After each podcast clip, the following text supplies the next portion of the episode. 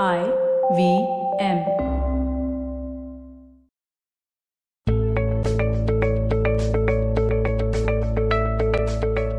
Hey everyone, welcome to the Positively Unlimited podcast. First of all, how is this lockdown going? How is it treating each one of you? How is working from home treating you?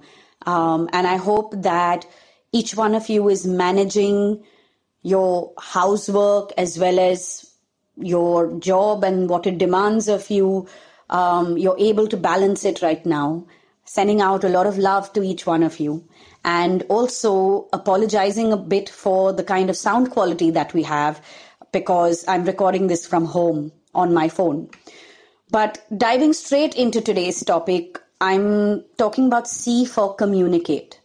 Now, for those of you who have been listening to my podcast, I have spoken about how we should speak and how we communicate in different episodes. There's an episode called K for Know When to Speak. There is an episode on reflex words. So you can go back to those episodes. They're all available on the IVM app as well as the website. But today I'm talking about communicating, especially in these times of lockdown. So I'm aware that a lot of us who are locked down with our family and partners, whether husbands and wives, um, girlfriend, boyfriend, lovers, whatever, right? We're all uh, locked in a house, in each other's face all the time. And it is during these times that we need to be very careful about how we speak, what we say, how we are communicating. And while many of us are seeing this as an obstacle and we're irritated, we're angry, we're frustrated, we're feeling helpless, we're feeling locked down, we're feeling stuck, we're feeling uncertain. I also see this as an opportunity because it is showing us what needs to change. This is the time to practice speaking differently and listening differently so that we can change the way we communicate with each other. And in doing so, we can change our relationships itself. Right? So, in seeing that opportunity, here's my first tip to you when somebody asks you, What are you feeling? Please don't respond with telling them what has happened. So when you are angry and someone says, Okay, what's going on? What are you feeling? Don't go into a rant of he said, she said, I did, then that happened, and then this happened. Because what that does, it puts the other person in a defensive mode, right? It brings their walls up no one likes to be blamed. No one likes a finger to be pointed at them. But if you say the same thing from a space of what it made you feel, what someone's action made you feel, when you do this, I feel like this. When you say these things, it makes me feel this way. When you refuse to help, I feel helpless and even more exhausted. I feel burdened. So if you learn to just say what you feel, it starts to shift things because then the other person's response automatically changes. So that's my first tip to you. Start talking about what you are feeling, what someone's action is making you feel, rather than pointing a finger and blaming. The second thing that we all need to watch out for is our tone. And I have spoken about this in earlier episodes, but I'm saying this again right now. Watch out for your tone. The third thing that I'm going to say is be aware of what is irritating you, what is angering you. And be careful not to take out that irritation and anger on something or someone else. If you have woken up on the wrong side of the bed today, feeling stuck, feeling frustrated, feeling angry, don't go into the kitchen and start banging pots and pans and don't start screaming or talking loudly in the house so that you can wake everybody up. What you are essentially doing in that moment is you are trying to get attention so that someone can look at you and say, Hey, what's going on? Why are you not in a nice mood today? And then that's your opportunity when you'll want to go off into a rant and start crying and want to sit in the self pity zone. So be careful how you are reacting to your own emotions. Now, again, when it comes to the emotions, there are a lot of episodes that I have done on anger, on fear, on guilt, on shame, on pain. Go back to them. Go back to them and listen to them, and you will know how to process them. One of the things that we all need to do right now is process our emotions. So think about how you are communicating to your own self. If you are feeling something, open up to your own self and say, you know what? I acknowledge that I'm feeling a little low today.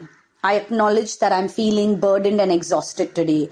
I acknowledge that I'm feeling alone today. I acknowledge that I'm irritated today.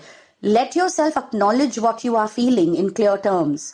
Because when you do that, then you will know what you can do about it. You don't want to keep your emotions in check. You want to process them and you want to flow from one emotion to the next. So that's the next tip that you want to think about. Another very important communication tip is to agree to disagree. Now, some of you must be wondering, what do I mean by this? Well, you don't have to win or lose every argument. Every argument, every discussion doesn't have to be about convincing somebody else to believe what you believe or to agree with you it is absolutely normal and it is actually even good for differing opinions to exist in the same space. So you want to also understand this that sometimes it is important to agree to disagree, to let you as well as the other person have their own respective sets of opinions, and that's okay. That can coexist. You two can coexist. But here's another thing to keep in mind how soon can you agree to disagree when you know that a discussion is going nowhere? How much time into the argument does it take you to recognize that this is just a matter of differing opinions and it's not a matter of the result or the outcome changing or the relationship breaking or some drastic consequence? How much time does it take you to recognize that? And once you recognize it, how quickly are you able to say, you know what? Let's agree to disagree. So, this is another point you want to think about. This is another point you want to practice all of this week.